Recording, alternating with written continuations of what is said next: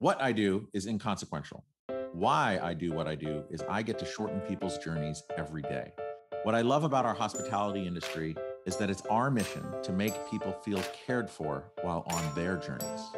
Together, we'll explore what hospitality means in the built environment, in business, and in our daily lives. I'm Dan Ryan, and this is Defining Hospitality.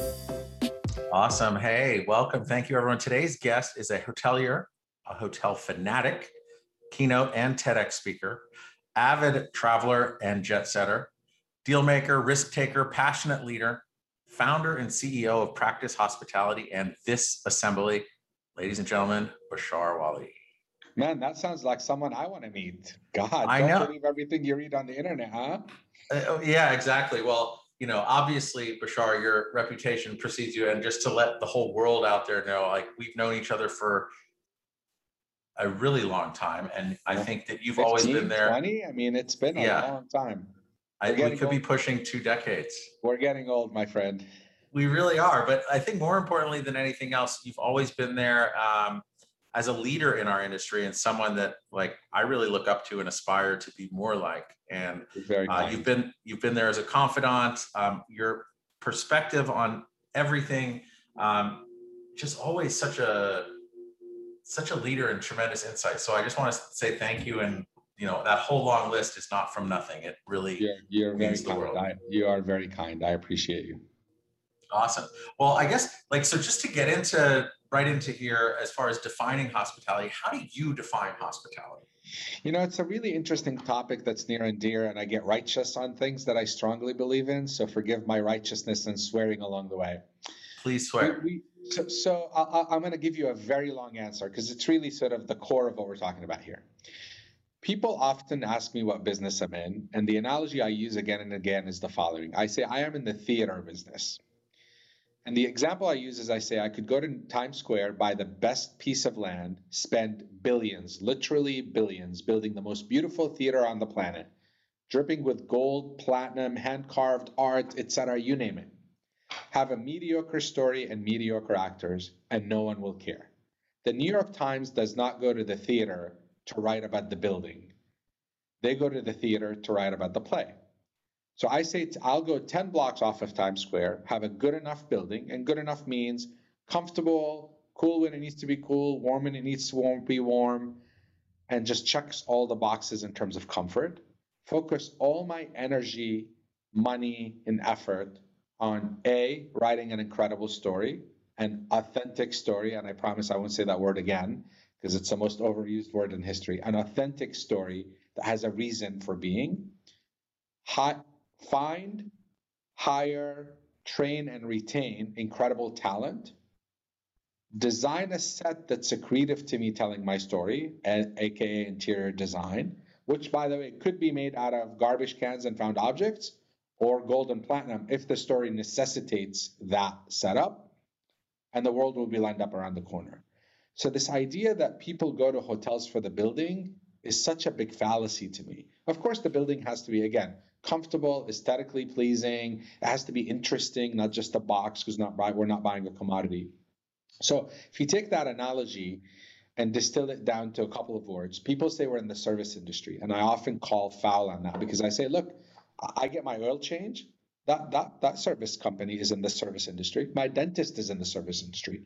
Hoteliers deliver a service, which you could argue can be and is being delivered by robots. A robot can bring me a towel. A robot can check me in. But fundamentally, the difference between the service industry, which is what you deliver, versus the hospitality industry is the following. Hospitality is how you make people feel. And I think the clear distinction there is that until robots can be empathetic and emotionally intelligent and can feel, they're not going to be able to deliver you that feeling. So feeling generally comes from human, accentuated by the way by the setting, right? If I'm in a beautiful space and the the scent is beautiful and the lighting is beautiful and the flower and and and and and, and of course it all is accretive. But you know we've all been through hotels and I often talk about these spectacular hotels that I walk into that are soulless. And you think about the depth of that, that term, soulless. And soul, again, comes from human. So to me, hospitality, at the very core of hospitality, are feelings and feelings only for the time being. I'm trying to not be that, okay, boomer. I'm not a boomer, by the way, Gen X, thankfully, as you and I are. Uh, but the idea is until such time that something or someone other than humans, you could argue, by the way, dogs kind of can give you that emotional feeling, or animals at large, I suppose. Cat people will send hate mail now. But the idea is you have to have humans at the center of hospitality. And I think we as we as an industry have strayed so far away from that that it's become secondary to the things. People are secondary, things are first. I want to out art you and out design you and out and out and out and out. But there are no people in the thick of it. So it kind of goes away. And I, I told you a long answer. People ask me why I got into this business.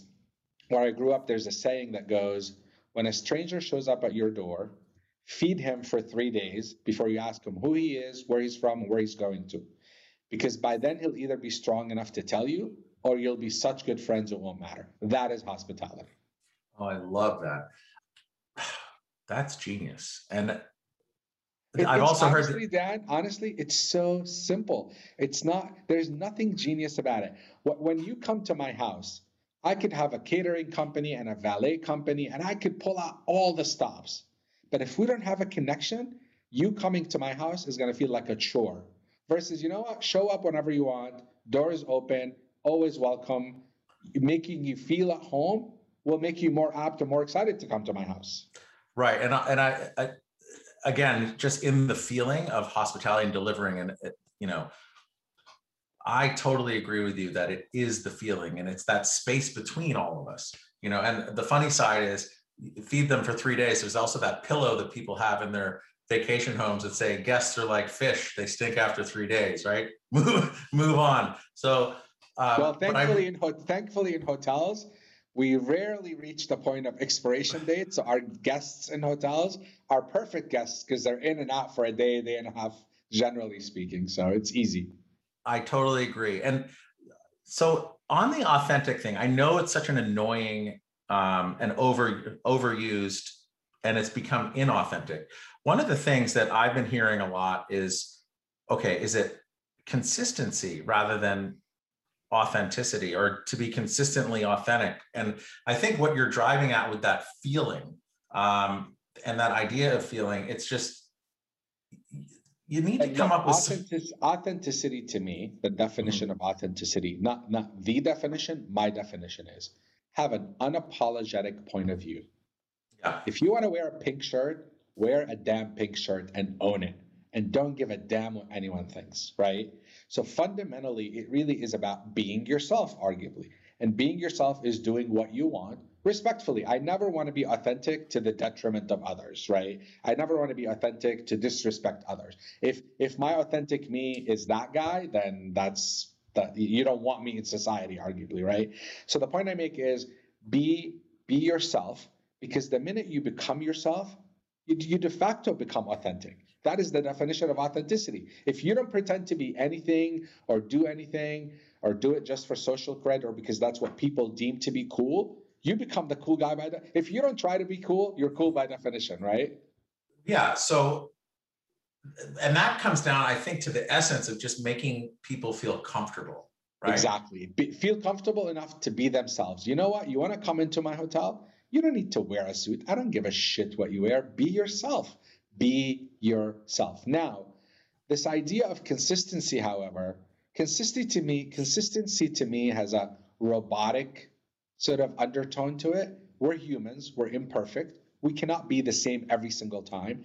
And that's where sort of I cried foul historically about the rigidity of luxury brands and their ladies and gentlemen serving ladies and gentlemen and their you have to say the guest three times and then it was prescribed and the minute it's per- prescribed it's inauthentic. And when it's inauthentic it's not warm. So the idea is look what is the goal? We want you to make the guest feel welcome. Do it your own way. Do it your own authentic way. Because it's going to be far more people use the word genuine a lot too. Same same sort of, sort of thing. We want genuine hospitality. Well genuine hospitality i can't tell you to be genuine but tell you how to be genuine. Being genuine is just sort of say what comes out of your mouth and your heart. So i was actually talking to someone in academia yesterday about the idea that should we as an industry do far more pre-testing before we hire to really hone in on are you at heart are you built to be hospitable? Now i could argue that's really a fallacy i think. I think we all have it in us even introverts generally because look if you take it darwinian we're a species that need each other to survive. So we de facto want to be together and want to be part of a group that's bigger than ourselves but but this idea about making sure that you really have that, you know, the languages of love book, right? I talk about that a lot, and mine is acts of service and gifts. Me by too. the way. I'll I'll give you my address later for gifts. But Yeah. the acts of service comes naturally to me. I don't have to think Mhm. about it, right? Like literally, it comes naturally to me. So I would think that if I were hiring someone, I want that to be a strong suit for them. Is having that sort of spirit to serve, desire to serve. They don't feel, they don't think of it as a chore. They don't think of it as subservient, but they really want to make people's lives better. I think those are always going to be better candidates. But generally speaking, if, if you really take it on a much broader sense, and by the way, people always connect hospitality with luxury. Mhm. You could be at a Days Inn and be hospitable. There's no difference in my mind. It's really about how you approach someone. And if you really believe you are there to make their life, in that one moment in time transaction, better, then it's easy. You, you can accomplish the goals so easily. What's interesting where you're saying to get to the, uh, obviously for any business, and a hotel is a business, right? But there's this certain element of, which is true in any business, it's all about the people that you have on the bus, so to speak. And I think I think it was Danny Meyer um, from Union Square Hospitality Group. He has this thing. I think he calls it the hospitality quotient or the H quotient, which kind of gets into almost being able to test and recruit people and score them based on on that level. I don't know if it's heart, but it really goes to the heart, right? Are you familiar with that? And what are your feelings I, on? I, it? I'm familiar with that, with Danny's um, um, concept, and I think again I was talking to someone in academia and hospitality yesterday at a, at a household uh, name school who's really starting to think about it differently. I talk a lot about emotional intelligence a bit more because it's broader than just hospitality, right? If you're emotionally intelligent being, and I think you can test for that, perhaps not very scientifically, but you can test for it. An emotionally intelligent being is going to behave and react to people based on their emotions and be accommodating to them generally speaking right so if you show up and you're there with your wife and your kids and you're shuffling around and you're sort of you know you want to be talked to and, and you want to know all the details i sort of should read your emotions and be able to respond to you because in my view dan i think the new definition of luxury is ultra personalization and by the way who gives a crap about the mint on the pillow the example that we use forever do it for me where it delights and surprises me, right? Like I like my room 64 degrees year round. You should know that about me. And that thermostat should be at 64 when I walk in the room because it won't be lost on me because it's a subtle thing, right? So the idea of ultra personalization to me at the very peak of it is to understand what I want and give me what I want, not what you think I want or what your corporation thinks I want. Don't read me a list. Don't follow a checklist because I am not, I am a, and if you believe in Maslow's hierarchy of need, right? Self actualization at the very top. Self actualization to me is being recognized as the one and only. If you make me feel like I'm the one and only, you've won me. And how do you make me feel like the one and only? Don't read a script. Treat me like talk to me as an individual. And honestly, I've been, you know, exaggerating for effect here, but calling foul on the word team because if you're on my team, Dan, that almost diminishes your contribution. You're one of many. There's a socialist element to it. I want to celebrate Dan for Dan, for what Dan does, for what Dan contributes, not Dan as a part of a team. So, so I think individualization at the end of the day is what will win the day. And I think that at the, at the, at the very lowest common denominator on the ground, at the moments of truth, as, as they're called, when, when the night auditor at two o'clock in the morning is dealing with a guest, that moment of truth, emotional intelligence is what will win every time. So if we can hone in on that skill set, I think that's where you win. Now, So- you could potentially think, sorry, and I'll close with this, you could no potentially problem. think of the hospitality piece as maybe a Mhm. little different because you don't need to be all gooey, ooey, and gushy, right? Because that's what people think of hospitality. If you're emotionally intelligent enough to read me and understand what I want, when I check in, don't talk to me. Like, don't tell me about the spa and the whatever. I don't want to talk to you. I'll talk to you separately about, hey, why did you get in the business? I love talking to people that way, but don't give me the spiel. You want to win me over? Hand me my card and send me on my. Don't tell me where the elevator is. I can hear it. So if you're smart enough to read me and give me that, you've hit my goal versus Dan who wants to be talked to for an hour.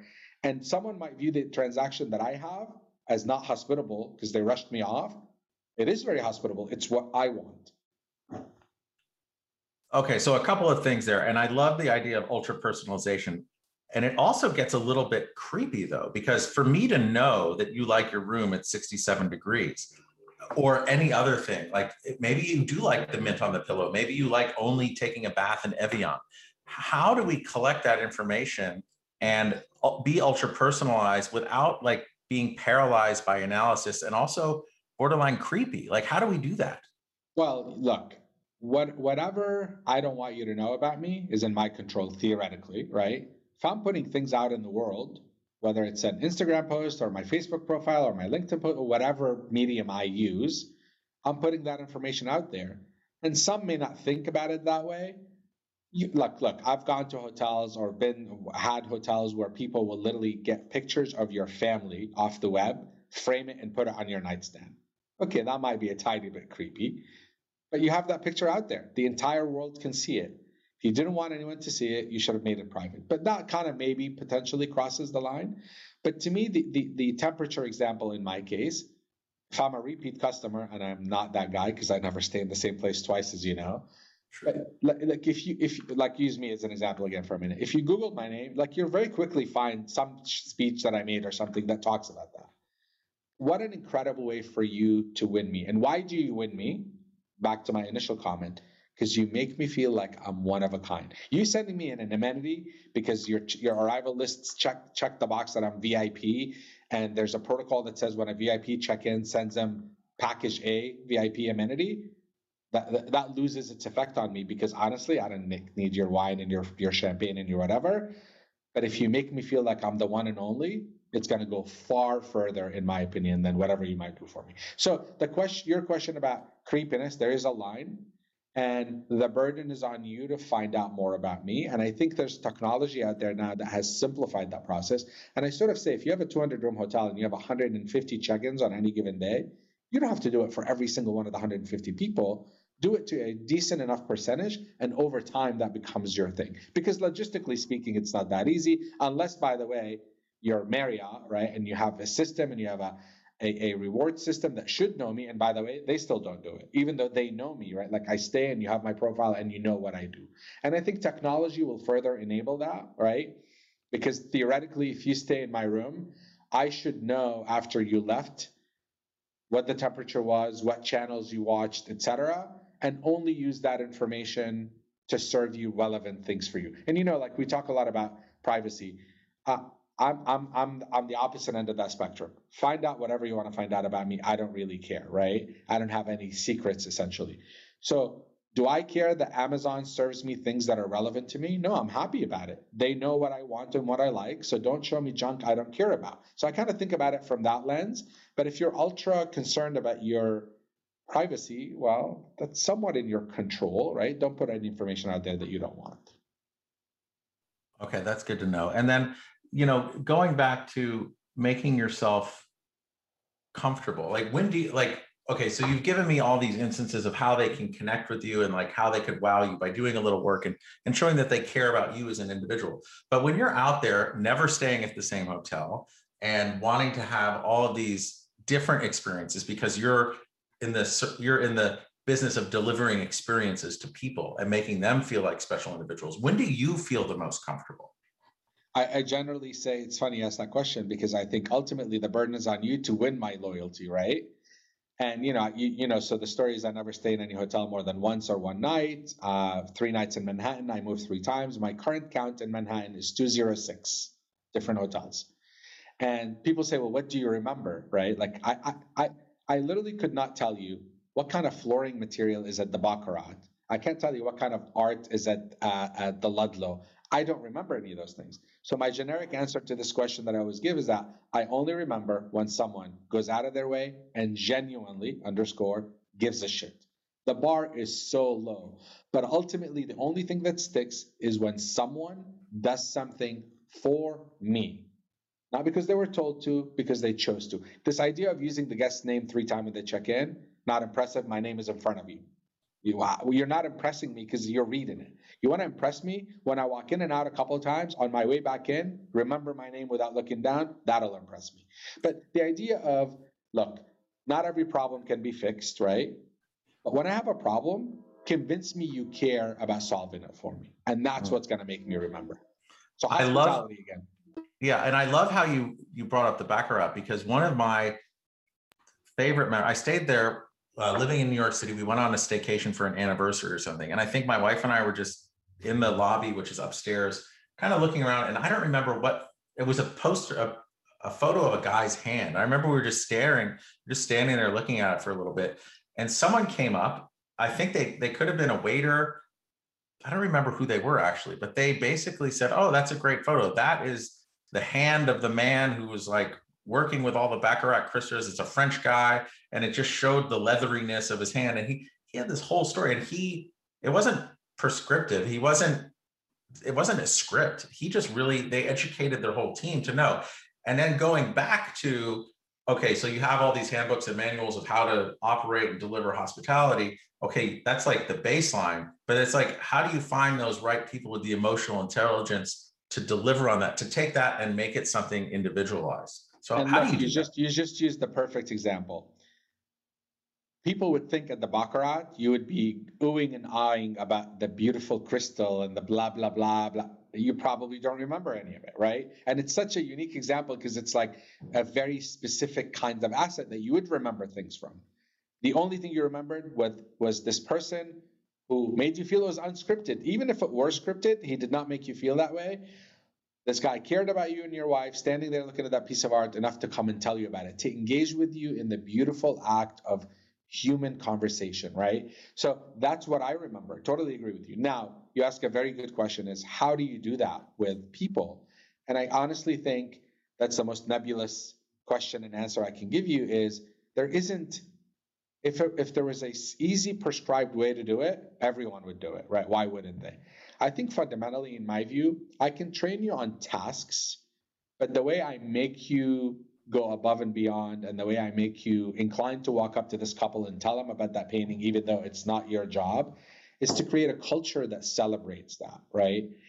culture creation, people often confuse with training. You can't train on culture, you can build culture and build community. And that comes from, you know, and scale matters. It's harder to do it when you have a thousand hotels, obviously. It's a lot easier to do it when you have less because if, if you truly believe in it and you're doing it for love not for money this idea of i love you know i love hosting strangers in my house and making them feel good and if you believe in that and live it and demonstrate it to your folks day in and day out not one time this is not a mock training right it's it's day in and day out i think ultimately that's how you weed the ones that don't fit in that system out and the ones that love and appreciate it stay. And you know, we talk a lot about how do you keep employees engaged long term.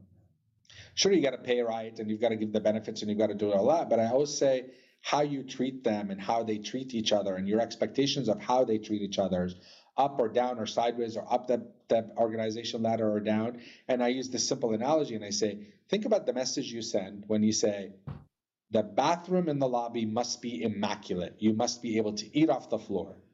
But the employee bathroom can be a pigsty. I don't really care. Think about the message you send there. So I think a lot of things you do, a lot of actions you do that are generally about mutual respect and setting leading by example and and and and appreciating individuals for their individual accomplishments is what ultimately builds culture, not a manual, not an outside company to do training. And it, culture is I mean, the most amazing Meyer, thing. By the way, you mentioned Danny Meyer. Yeah. It's not because of his manuals and SOPs. It's because of him. He is the driving force and the energy behind that the ideal of service that his company was built upon because he's passionate about it. And I think that passion and who he is is because he was able to, by the way he does things, to get his values or these core values out and then not they're not just platitudes hanging on a wall i think that he really from everything that i've seen and every successful business i've experienced and built that has um, great people and a, and a thriving culture, it's all based on values.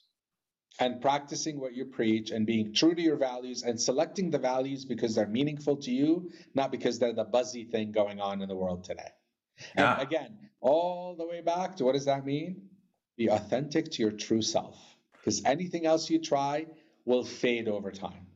Truly. And and with those values, I also see that a a lexicon and a language has developed in those companies and organizations around those, you know, four to six different values that people are praising each other on, they're giving critical feedback on, but they're always talking about it and using those as guideposts to create a language.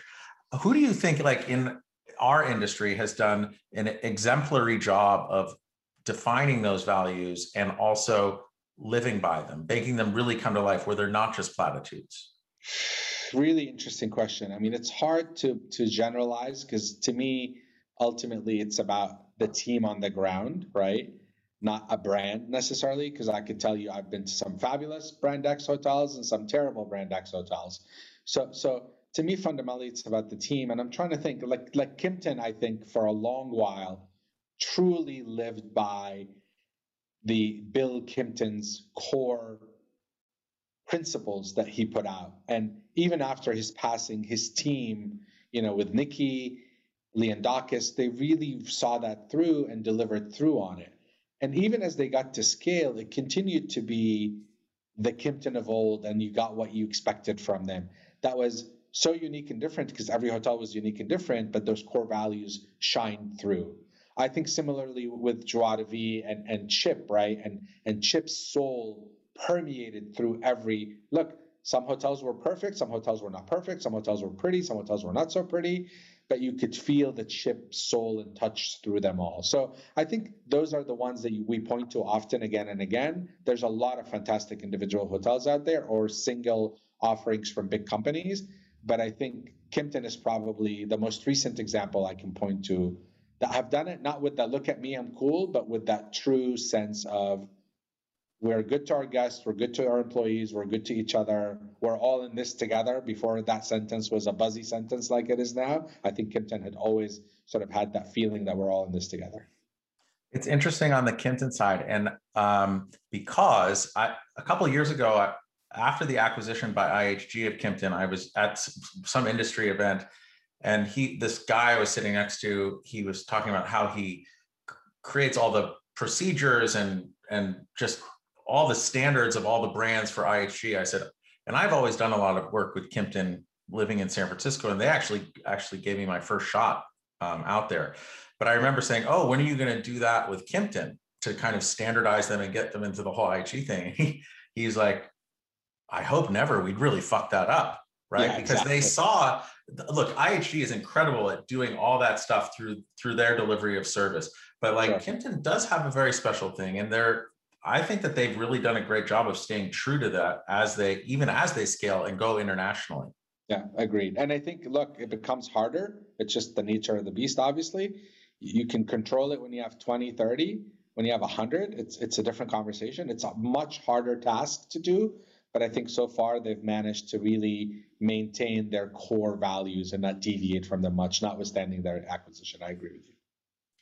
So, okay, so we've been talking about the good stuff of how do you get comfortable, how do you get your to your true self and hiring people with that emotional intelligence that can live and breathe by core values and recruit the right people to do it. Mm-hmm. So that's on the good side. So we I also find that in my life I've learned so much by oh that was a horrible experience right? So if you were to go through uh, that was like a, a, horrible hospitality experience that kind of changed the arc of how you deliver hospitality in your businesses and life. Um, tell me about that. I'd love to hear about that. Just like an example, you mean? Yeah.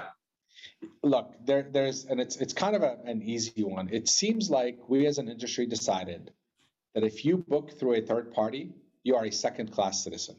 We will treat you like a second class citizen. We will look down upon you as you check in. We will give you our worst room. And, and it became to me when I experienced it myself, right? Like the one time I booked, I don't know, on Hotel Tonight or something.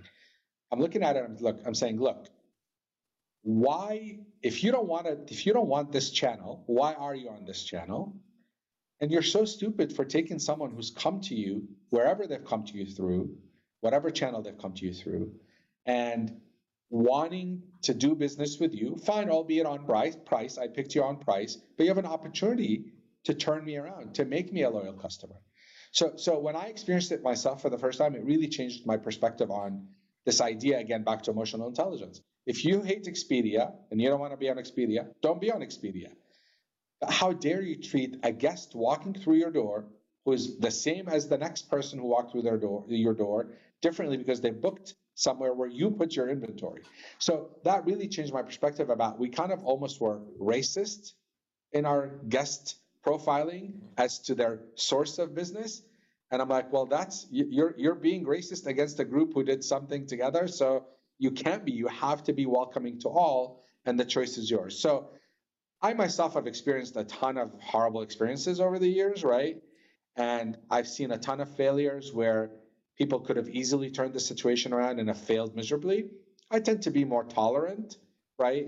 So I don't necessarily write you off because I always say, you know, imperfect. So I'm more I'm more forgiving of our industry. But I think this idea of classifying guests and saying, well, if he's from business travel BT, we got to treat him different than transient or leisure. It's such a fallacy. They're all they're all equal humans in my mind, regardless of what channel they came through, obviously. And ultimately, they're all potential lifetime customers. Why are you missing the opportunity on keeping them or trying to keep them at least? So I think this idea of segregating customers by market segment or by by source of business and treating them differently is one of the worst things we've done as an industry. Notwithstanding, by the way, our inherent biases, which I've been obviously very preachy about this idea of inclusion and diversity and all of that. That's a different conversation. But I think that particular segmentation of customers is is a terrible thing that we as an industry continue to do to this day, which is fascinating to me. Well, I want to. Okay, so you have been tremendously passionate and really leading one of the big leaders within our industry on diversity and inclusion, which also is so important to what we are all trying to do because just from raising awareness, A, and B, giving opportunity. Um, I know that you used an example there of, you know, someone coming from an OTA and doing that, but like there are larger structural oh, issues within our yeah. industry. You're gonna get me started on that, huh? I no, I want to because because to me it's uh there are some there's huge challenges that we've that we're having, and I want I yeah. Been righteous about this, and and you know, righteous to the point of you know I've I've probably alienated a bunch of people, but you know, again, authenticity, right? I believe so strongly in this. I don't give a shit what you think. It's it's up to you how you take it. Our industry historically has been falsely perceived as diverse because, in fact, at the bottom, we're very diverse, right? We're an industry of immigrants and all walks of life. But as you start climbing up that ladder, very quickly it gets wider and wider and wider and wider and male dominated. Uh, you think about the ALIS conference in LA or the NYU conference in New York. And I sort of say, I stand on the balcony at ALIS on the mezzanine and I look down, and it is a sea of blue suits, white rice middle-aged men, men in blue suits. And over the last few years, there's been sort of the token women that have been given the opportunity to show up. And glad to see it. And tiny percentage. I can't even imagine what the percentage is. So when you look at a housekeeper population, white folks are far and few. They're the minority. You go up to the top, all white. So clearly, something in the system is broken that's not allowing these people to climb up the ladder to get we're not we're not letting them as an industry make it to the top and something along this journey that i've learned and you know learn every day and really was was a was a pretty pivotal moment for me in this conversation was the idea of little black kid going to school goes home to his mom and dad and says look i want to go into the hospitality industry and mom and dad's immediate reaction is what the hell are you thinking We've been fighting for 400 years to quit serving the white man and you want to go serve him. That's what you want to do. Because in their mind, they view the service industry, to use that term for a moment, as servitude. Mm-hmm. And think about the clear distinction between those two words. So, little Johnny who wants to go be in the hospitality industry, the parents say, Yeah, you want to go be a houseman or a bellman or a housekeeper or a server or a dishwasher? Hell no, we don't want you to do that. That's not a good path for you. And the reason they say that is they look up at the top and they don't see anyone that looks like them. There are no black CEOs. There are no, you know, C-suite. Far and few in between. Far and few in between. Obviously. So, so this idea of service versus servitude is real, and I think the only way we can fix it is to encourage African American children. I'm focusing on that group for now, but that's a broad term, obviously. Broad term in terms of you know the diversity. It's not exclusive to that group, but I think it's probably the least represented. I would say in our industry. So we've got to do a better job in opening the doors stepping aside from the ladder and letting them climb up. And it's funny because I've said this about women, by the way, in a piece I wrote, is that women don't need us to help them. All they need us to do is get the hell out of their way, right? Yeah. But we continue to stand in their way. We continue to create systems that oppress them. And that's what we do also with, with sort of minorities. We create systems that oppress them. Really interesting. Again, I told you you're going to get me on a tangent here.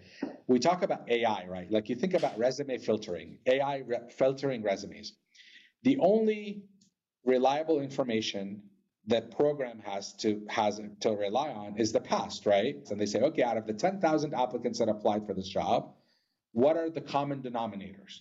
So they say, okay, any person whose name was not common, Chantel or Devon or whatever, those people were not hired at the same frequency as James or Bob or Debbie were hired. So the system inevitably says those aren't good candidates to present.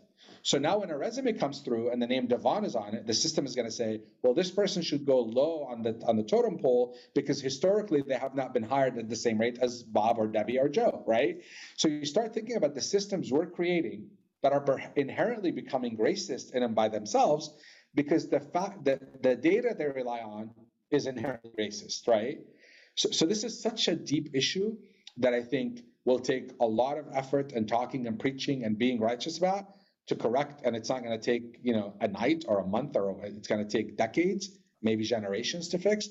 But in our industry specifically, again, our problem is we're very diverse at the bottom, not diverse enough at the top, and the burden is on us to make that to make that difference and make that change.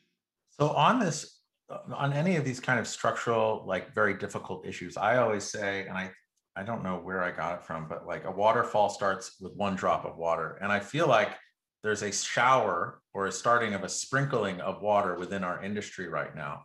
So, as far as kind of keeping that torch going and having as many drops of water happening, like I, I know you're passionate, you're outspoken on it, but like, how can we as an industry change those AI algorithms? How can we bring opportunity? Because I also believe, um, and I get this from a, a lot of organizations that I work with, but it's you know talent is uniformly distributed but opportunity is not. So how do we change that structurally? Well so so we have to act right ourselves individually.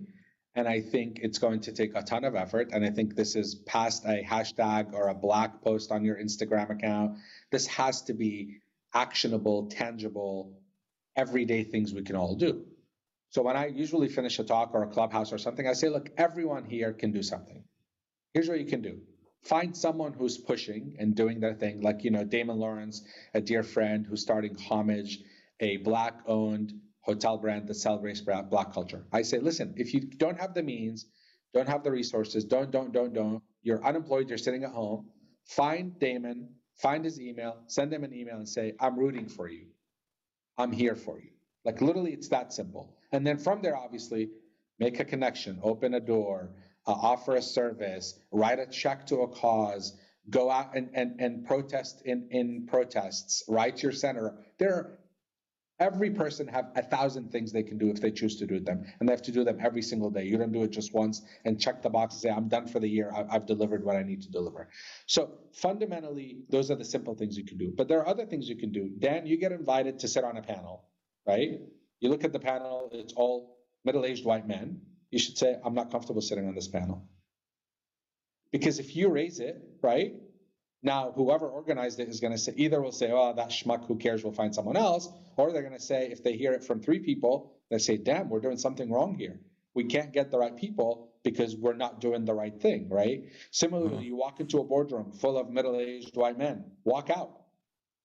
So, so we have to become a bit righteous about it. Again, I love that word because if we don't, it's lip service. It's totally lip service. And by the way, we've been talking about it for 100 years.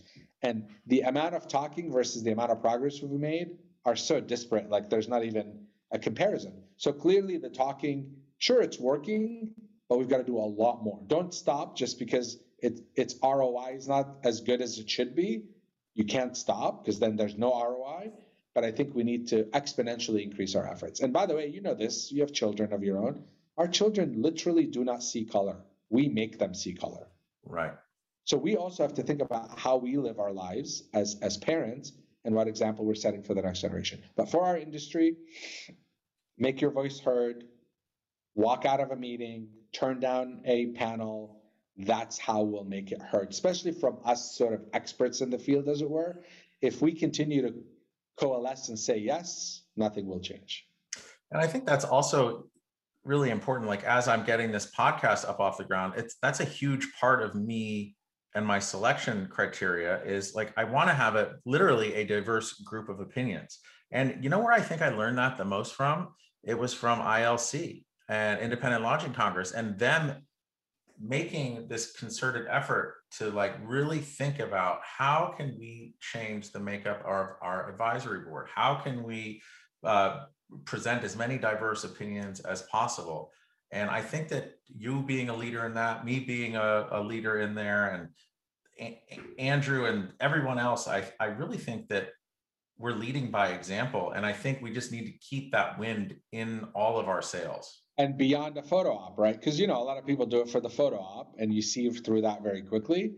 To your point, it's not only be there, but have a voice and be heard. Mm-hmm. So, so that's all really heavy, and I, I really think that we are going to make this happen. And progress is slow, but it is coming. Um, and I'm committed to help that. I know you are, and I know the people we associate are. So let's keep that going. So as, aside from like that, actually excites me about the future. A lot of people get down on the future, but like mm-hmm. What excites you about the future of our industry and where we're going? Again, really great questions, and I'm glad we didn't prepare because I would have been overthinking them. So this free form is, is, my favorite free form. Um, I've often said and continue to believe that our industry has been disrupted twice since its inception. And its inception goes back thousands of years, right? This idea of hosting a stranger in a strange town isn't new. They were disrupted with the internet. Our industry was disrupted with the internet, which disrupted the whole world, and then Airbnb. Beyond that, you think about our industry, it's all on the margins, all simple little things that are inevitably progress. Because disruption, people throw that word around too. I'm sick of it. it. It's become meaningless. Disruption to me is like something seismic, right? Not just, oh, you know, we have a new kind of linen that repels bugs. Okay, great. So what, right? So, so what I'm excited about is really watching generationally what's happening, particularly this up and coming generation who have really grown up at a very different sort of setup than we did, at a much faster pace than we did. They're so much more smarter and knowledgeable. And forget that their faces are buried in Snapchat and TikTok fine. I've come to accept that as a human evolution, right? We used to grunt to communicate, then we started talking. Maybe in the future we communicate through devices. I don't know. I don't want to. I don't want to be that again. Okay, boomer who says it's going to go away. It's not going away, and maybe it does become part of human evolution, for better or for worse. I don't know. But I'm excited to see what happens in terms of fundamentally our industry is about you know i need shelter shelter is such a basic need right I need a warm, safe place to lay my head because I need to sleep and I need, you know, to shower in the morning and go on my way. It's really very, very, very, very basic, right? Very basic. So how do we make it better? How do we change it? How do we change the narrative? Like I'm excited, for example, on the sustainability front to see the conversation obviously having been derailed meaningfully because of the pandemic, becoming back to the front and center. But beyond what we, you and I, not that smart, thinking about, oh, you know, sustainability is recycling. So much more than that, right? So much more than that. How does our food get produced? Where does it come from? What are our building? Like people underestimate building materials. And they say the most sustainable hotel is one that doesn't get built, right? Like think about what, what goes into building a hotel. But how how do we really take this conversation that is to me probably as important as a diversity conversation because its implications are global, right? We're going to lose this one planet we have. There isn't another that we know of just yet. So, so I'm excited to see what happens with sustainability from the next generation that will look at it past the idea of recycling. And, you know, I'm also unhappy with the notion that we are saying, yeah, our kids will worry about it and we'll take care of it. I'm not suggesting we're kicking the can down the road. We have to do our part and continue to do our part. But I'm excited to see how they exponentially move that ball forward, move that problem forward that we've created for them. So you know, sustainability front and center. And the other thing that I'm really, really passionate about is big data, particularly in the human behavior observation field. Like, how do we humans interact? How do we live? How do we interact with spaces? How do we use our computer? How do we shower? How do we turn the light on? Really taking big data to remove friction out of all these processes and creating human centric design again once again an overused term that's become meaningless but really i'm a keen observer of human behavior and i think using big data back to that sort of privacy issue to create ways to make experiences more efficient more pleasant removing the friction and allowing us to enjoy the reduced time from friction in interacting with each other, sitting next to you. If it doesn't take me 10 minutes to check in because they want my credit card and my ID and all that stuff that could be done electronically, I want to say, hey, Dan, tell me about you. Where are you from? Why are you here? What brings you? Tell me your hopes, dreams, and aspirations, right? Because now we both have the time to do it rather than being stuck at the desk for 10 minutes checking in. So. I think from a sustainability, diverse, uh, diversity, and also this kind of frictionless society. If you think about what a hotel is, it's the absolute perfect laboratory to mix all those things together because people are actually living and breathing and showering and interacting in that. So we, it's an opportunity. We have all these crucibles, thousands of crucibles of hotels where we can experiment with this. And I didn't hearing well, you say that, it gets me you know, super excited designers, yeah. right? Like I always say, why do designers love designing hotels? Exactly that point. If you design a hotel, if you're a designer and you design a hotel, you're designing an apartment, you're designing a, a, a, restaurant, you're designing an office, you're designing a spa, you're designing a lobby. You get to touch everything a human interacts with sort of on a daily basis rather than being a home designer who just does homes or office who just does offices. But to your point, I think hotels can and should become this sort of testing ground. Like we've seen it done with retail, right? Like you see these retail companies entering into the space. And, you know, when West Elm sort of got into it, part of the conversation I had with them was look, how much do I really experience a couch in your store? Sure, I'll sit on it, I'll come visit a couple of times, but I'm going to sit on it cumulatively 10 minutes, 15 minutes. Mm-hmm. But now, if you have a hotel and it has your products in it and that couch is in the lobby, I'm going to go sit on that couch for an hour and work and have a drink and chat with a friend. And now all of a sudden, my experience with retail is so different and intimate, right? Like I'm living, I'm using your fork and knife to eat in the restaurant. I'm using your shower head to shower. I'm using your towel to dry myself, et cetera, et cetera. So it's a really interesting angle for, again, retail to experience with. And, you know, retail wants to be experiential. Well, what better way than in a construct of a hotel? Because how could you be experiential at the end of the day in in a, a, a store versus in a hotel? Similarly, a NeueHouse, for example, right? Josh Wyatt, brilliant sort of this idea of, you know what, there are galleries and there are office spaces.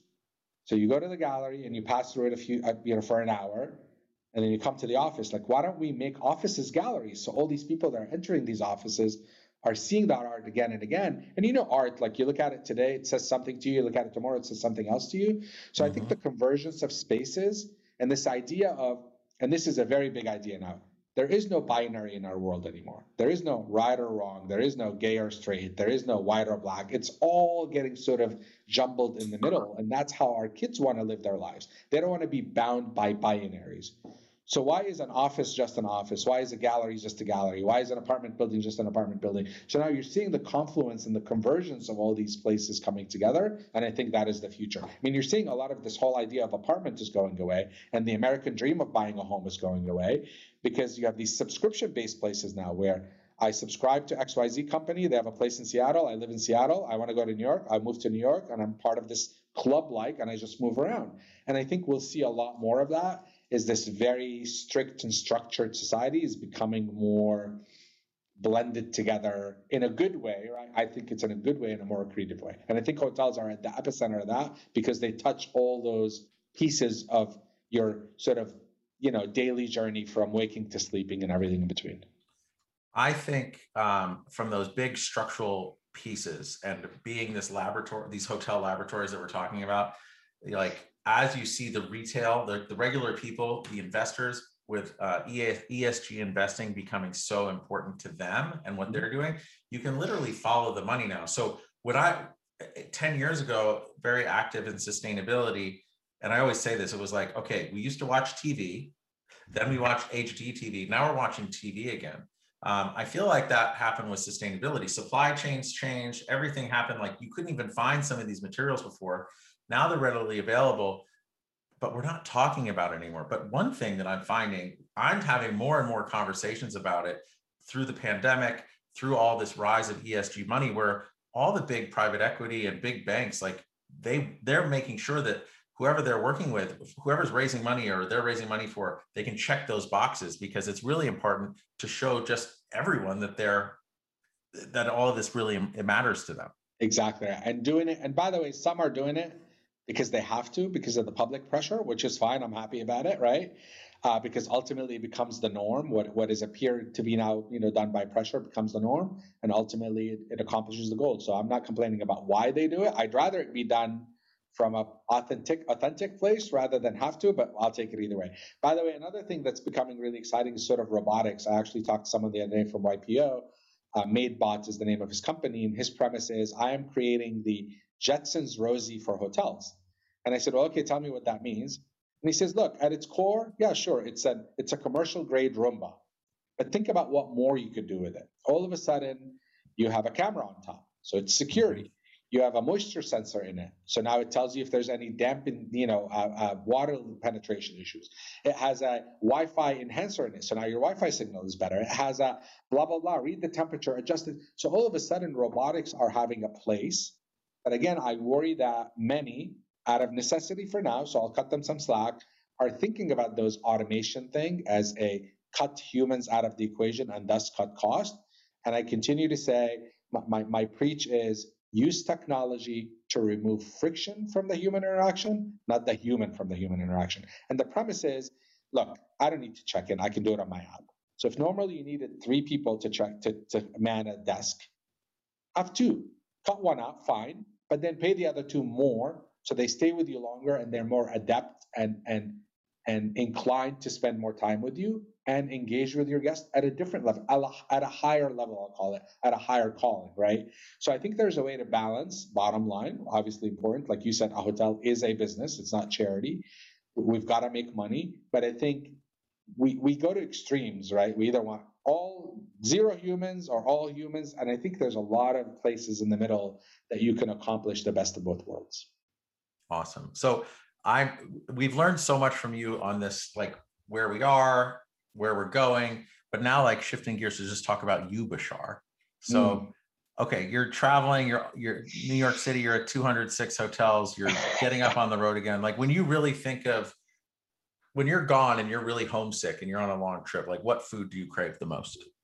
Food. Okay. Uh, funny enough, my beloved wife Eileen, who uh, we celebrated 25 years this year. Congratulations. She, thank you. She happens to be a very conscious and healthy eater. So there is no food I crave at home because it's salt free and blah, blah, blah, and none of that. And I'm, I'm very well fed, as you know, on the road. Uh, so not food really. Obviously, you know, I have, I have kids at home now, one in college. Uh, my wife, obviously, who's been a saint through my journey, sort of the rock that has kept allowed me to do what I do. and and not worry about what happens at home because she was the CEO of the house and her job is a lot harder than yours and mine, as you know from your experience. Um, so I, I sort of the pandemic has allowed many, right, myself included, to see there's more there's more to life than just bragging rights about how many miles you have and how many nights at home you were not, right? So so and I think the pandemic has created sort of a a, a burning desire for intimacy, being with other people, intimacy in sort of the human sense. And people now know their neighbors and they know what school their kids go to. So I think there's now a balance between I draw a lot of energy from traveling and from engaging with strangers and from being in different places. Like being at a strange place sometimes is debilitating to some. It's it's what what I thrive upon. I have this mm. sort of race against time to go to every country and every place and you know essentially FOMO galore. So on the road, I draw energy from the fact that I love what I do. It's not work, right? So me me going to do my job is not is not a job. So it, it in and by itself is an attraction. Clearly, being grounded at home and wanting to be with the family is probably the only thing that tugs at me, not necessarily the food. No okay. offense, Eileen. Eileen, congratulations and yeah. happy anniversary. Yeah. So, uh, all right, now thinking about like the i always say like what i do is inconsequential why i do what i do i think you just went into that pretty wonderfully but like well into the let, let, let, me talk on that for a second i, I am a huge believer in and fan of simon sinek right discover your yeah. why and i yeah. actually had done it with my team before and you're exactly right don't tell me what you do don't tell me how you do it don't tell me where you do it tell me why do you do what you do and i think again some of us have an innate desire to serve others. Like, look, I'll go to a party that I'm not the host of. And again, Eileen hates going with me to parties because what I end up doing is I end up being like the host of the party. I feel the burden to go to make sure everyone at the party is engaged. They're not standing in the corner awkwardly by themselves. They have a drink. And I start introducing people. And he's like, what the hell? Like, I'm standing in the corner by myself now. Why are you leaving me out of it? And she says, look, if you're going to go work the room, and I don't work it for selfish reasons, I'm not selling you anything, I'm not doing anything. But it truly is an innate thing in me that I have to be that the host of the soiree, as it were. And that's really sort of what I say my job description is I'm the host of the soiree. So so to me, creating those connections is my why, and you get to do that in a hotel like every every second of every day, right? Yeah. You're meeting new employees, you're introducing guests, employees, employees to guests, guests to each other, you're engaging with guests, you're meeting new people, energy galore. Like that is literally I'm nirvana.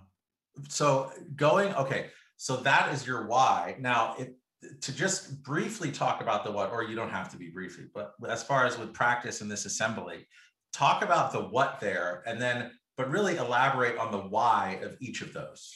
Sure. So so look very simply I'm, i tell people i'm a hotel guy. I'm in the hotel ownership and management business. So we'll talk about Practis for a minute. Practis hospitality is a management company. Does the world need another management company? Hell no. There's plenty of them a lot of great ones lots of friends that do incredible job. The reason why i decided to do it is i said look there's this notion about the word management. You and your wife have your beautiful children. When you look for someone to attend to your children, you don't find someone to manage them. You find someone to love them, to care for them, to nurture them, to protect them like their own. You know what goes into creating a hotel. Mm-hmm. It is your baby. You lose forget your your money and the effort and all that. Your, your sleepless nights you agonize agonize for weeks over what shape the doorknob should be. And when you're all done you want to give your baby to someone to manage. So we felt that there was a disconnect with this idea of management. Management to me is checking people in and checking people out making sure the p&l blah blah blah making sure the expenses are on track blah blah blah blah blah blah blah there's the soft skill, which this idea of care that we are, you're handing me your baby, and I'm going to do all that because I have to. That's what gets me in the game. But I want to do a lot more than that. I want to make sure your baby is the most noticed, the most adored, the most uh, uh, repeated business with, you know, versus all the other babies out there. And I think that's a skill that's somewhat lost because it's more art than it is science. It's a balance between the two. You can't have the artist, right? Who your budget and your schedule and your financial needs are inconsequential. Let me do what I do. nor totally. the boring suits that are all machines, right? And that's why I think this idea of binary, and that's why sort of I've abandoned the notion of independent, good, brand, bad, is that's very binary. There's a place where a brand is the ideal choice and a place where independent is the ideal is the ideal choice and then the in between.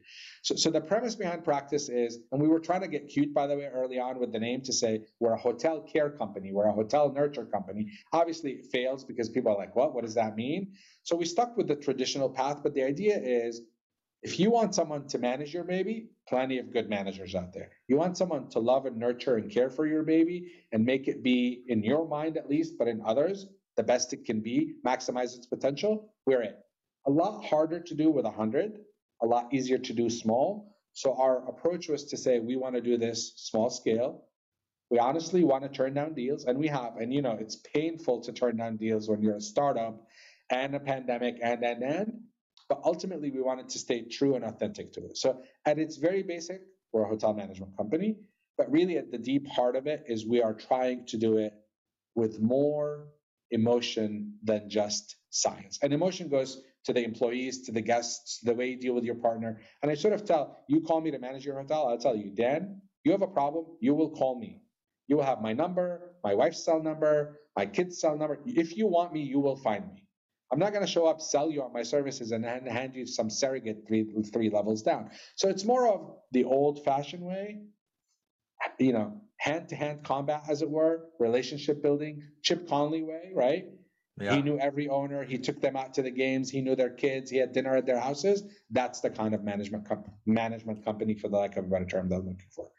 On the assembly side, similar. It's just sort of more real estate centric, and it was set up to take advantage of you know the idea that we, we know how to find them, we know how to do them just right without going over our skis. Because, you know, ultimately, if you do it for yourself, wrong, because now it's ego. I want to do it for what the customers want, right? So if three and a half star is what that deal needs and what's ideal for it, I don't care. I'll go stay at five star if I want to, but I don't want to induce you, investor or partner, to make a hotel five star that shouldn't be kind of thing. Mm-hmm. So that's sort of the real estate vehicle. The other one is the management vehicle. And we're potentially contemplating the creation of a brand under the real estate umbrella that would also accomplish the goal of not just another brand. And I think we're tinkering with some white space that we found that we think is underserved. And fundamentally, at the core of everything in our core values is do well by doing good. If being successful means crushing everyone along the way, I'm not interested in being successful. I love how that whole idea of the emotion came up again in both of those, right? And that whole idea of that hospitality quotient or just getting into the heart and opening the heart and just filling because that heart between all of us is really what connects us. And that I'll, I'll tell you how full of shit I am. Someone called me out on it because it was in one of the articles. And I actually won it, won this deal to be announced on this premise. I sort of say, Dan, when I come to you to manage your hotel, you're calling me to pitch you management. Mm-hmm. My line to you is, Dan, to the world, you may be one person, but to one person, you may be the world. That's how your hotel will be to me.